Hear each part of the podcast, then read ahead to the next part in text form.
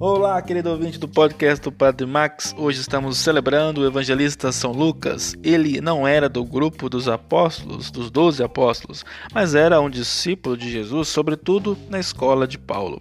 É Lucas quem traz para nós a beleza da sua obra, o evangelho que escreveu e os Atos dos Apóstolos, que é a continuidade desse mesmo evangelho, onde ele nos relata Jesus, o homem do Espírito, e a igreja que nasce do Espírito e é conduzida pelo mesmo Espírito.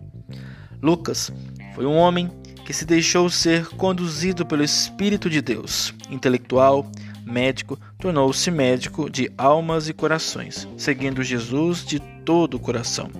Assim como o Senhor enviou setenta e dois, enviou tantos outros para ir à sua frente ao lugar aonde o próprio Jesus devia ir.